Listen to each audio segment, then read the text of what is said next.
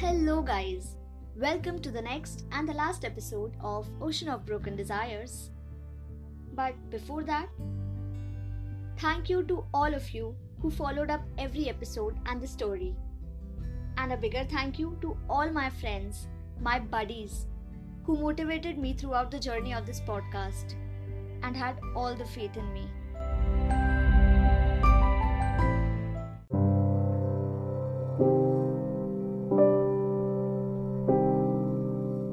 Ved was sitting in a state of shock when Netra entered the room. She sat beside Ved, but there was a silence which was killing Netra. After a while, Ved spoke. Why didn't you ever tell me, Ti? Mom, Ved said emotionally. Listening that word from Ved gave her chills. It was a feeling of extreme ecstasy for her. But she knew that the situation is not in control right now. I'm sorry, Ved. I just didn't know how to tell you. And moreover, you were so small. Netra tried to explain. You don't have to say anything. And I get it. I'm small. But now I understand things, Devi. I know your tears are reflecting much more pain than we can see. Netra broke down hearing such unexpected soothing words from Ved. Although he understood her pain, but he went silent again. Netra waited patiently for him to speak again. After about an hour, Ved said politely, Mama, it was not your fault. And today I promise you, I won't let anyone suffer from the pain that you went through. He suddenly had a gist of maturity in his voice. Netra's happiness had no boundaries.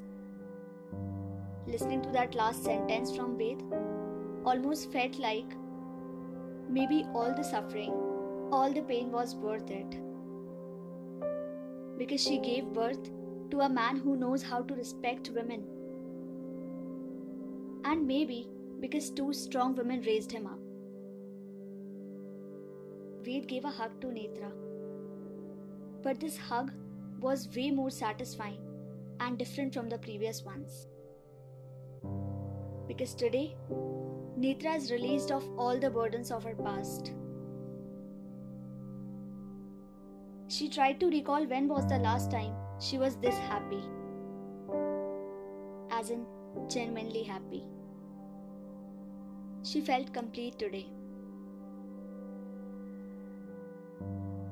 Amrita watched both of them from a distance, and a tear of happiness rolled down her cheek. She thought how Ved reacted in such a positive and understanding way. Ved is indeed a grown-up now. And Netra looks so much at peace after a long time. She ran towards Netra and Ved and embraced them in a hug. The three of them are a complete happy family now, with no hidden secrets anymore.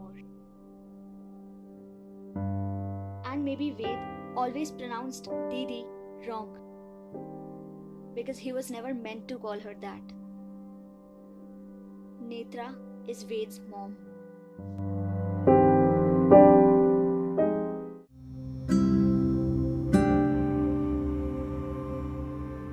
So dear listeners, the story ends here.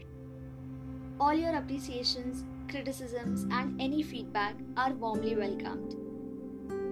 I'm available on Instagram with the username Shelja Lakhera. My motive behind this story was only to contribute in making people aware about this crime that happens almost every day with someone or the other. Please Try to help women who don't feel safe in their own land.